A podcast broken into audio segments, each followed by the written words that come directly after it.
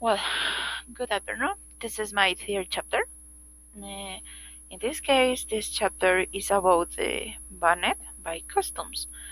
Well, this is a situation is very worrying situation because uh, many person when travel uh, to Australia sometimes smuggle things without caring about the rulers of the country. But uh, rather, uh, the prohibition uh, that the country has. For the other hand, uh, in this in this uh, worrying situation, the most common things are they the person usually uh, take take of the this country are plants, um, animals, and even food.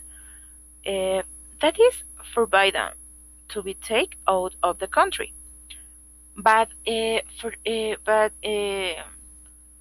in this case, the most worrying thing about that that people when they try um, tried to take uh, animals uh, the person have them uh, locked in a bag or in some place that is not good for them. Uh, it's the same situation with uh, plants.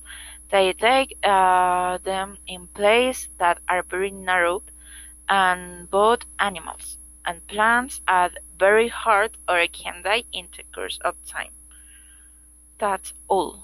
Thank you